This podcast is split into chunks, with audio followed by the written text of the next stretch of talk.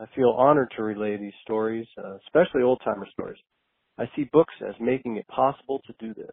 Books last forever, so if it weren't for books, so many of these stories would be lost.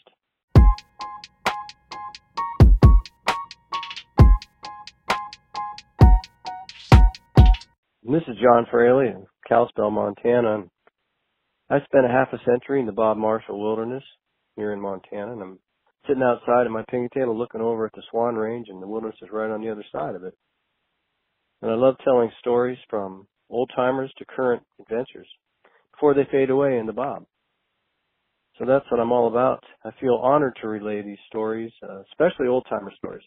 I see books as making it possible to do this. Books last forever, so if it weren't for books, so many of these stories would be lost. My latest book, which is going to be released August 31st by Farcountry Press here in Helena, Montana, is Heroes of the Bob Marshall Wilderness. And in that book, I cover stories of horse wrecks, mule wrecks, crazy backcountry happenings, battles with pack rats versus Forest Service Rangers, lassoing a moose that got stuck in the river and got saved. All set in this one and a half million acres of wilderness here in Montana. So I try to write a little bit every day, and I'm inspired by wilderness and I'm inspired by people. I love wilderness. I love people.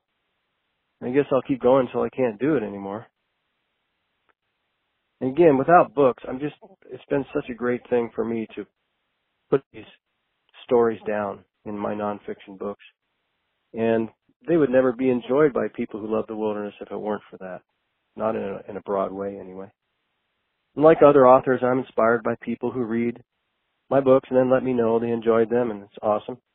And often the relatives of some of these old timers are very touched by seeing their kin raised up and their stories not forgotten. And they'll tell me that and that's one of the best things I can hear from people that have read my books. As far as writing is concerned, uh, I I learned the most from Stephen King's book on writing, where he talks about just doing something every day on your writing project. So many words, so many scenes, whatever. Even doing some research. So I try to do something every day so I don't lose that muse going forward. And just to wrap it up, in my in my book, Heroes of Bob Marshall Wilderness, coming out, one of the people I profile in there and that a lot of great stories is Pat McVeigh. Pat died this year on May 18th at 100 years old, and I was able to preserve that story of his trips through the Bob Marshall. And that's kind of what it's all about. And that really highlights it. He lived to be a 100, and now his story is written down for everybody to to enjoy.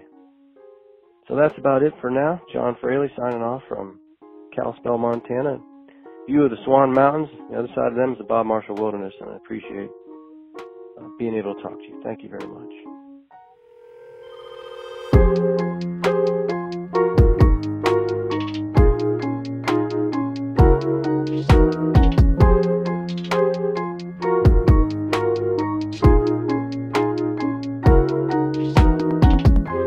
Join the conversation at withoutbooks.com.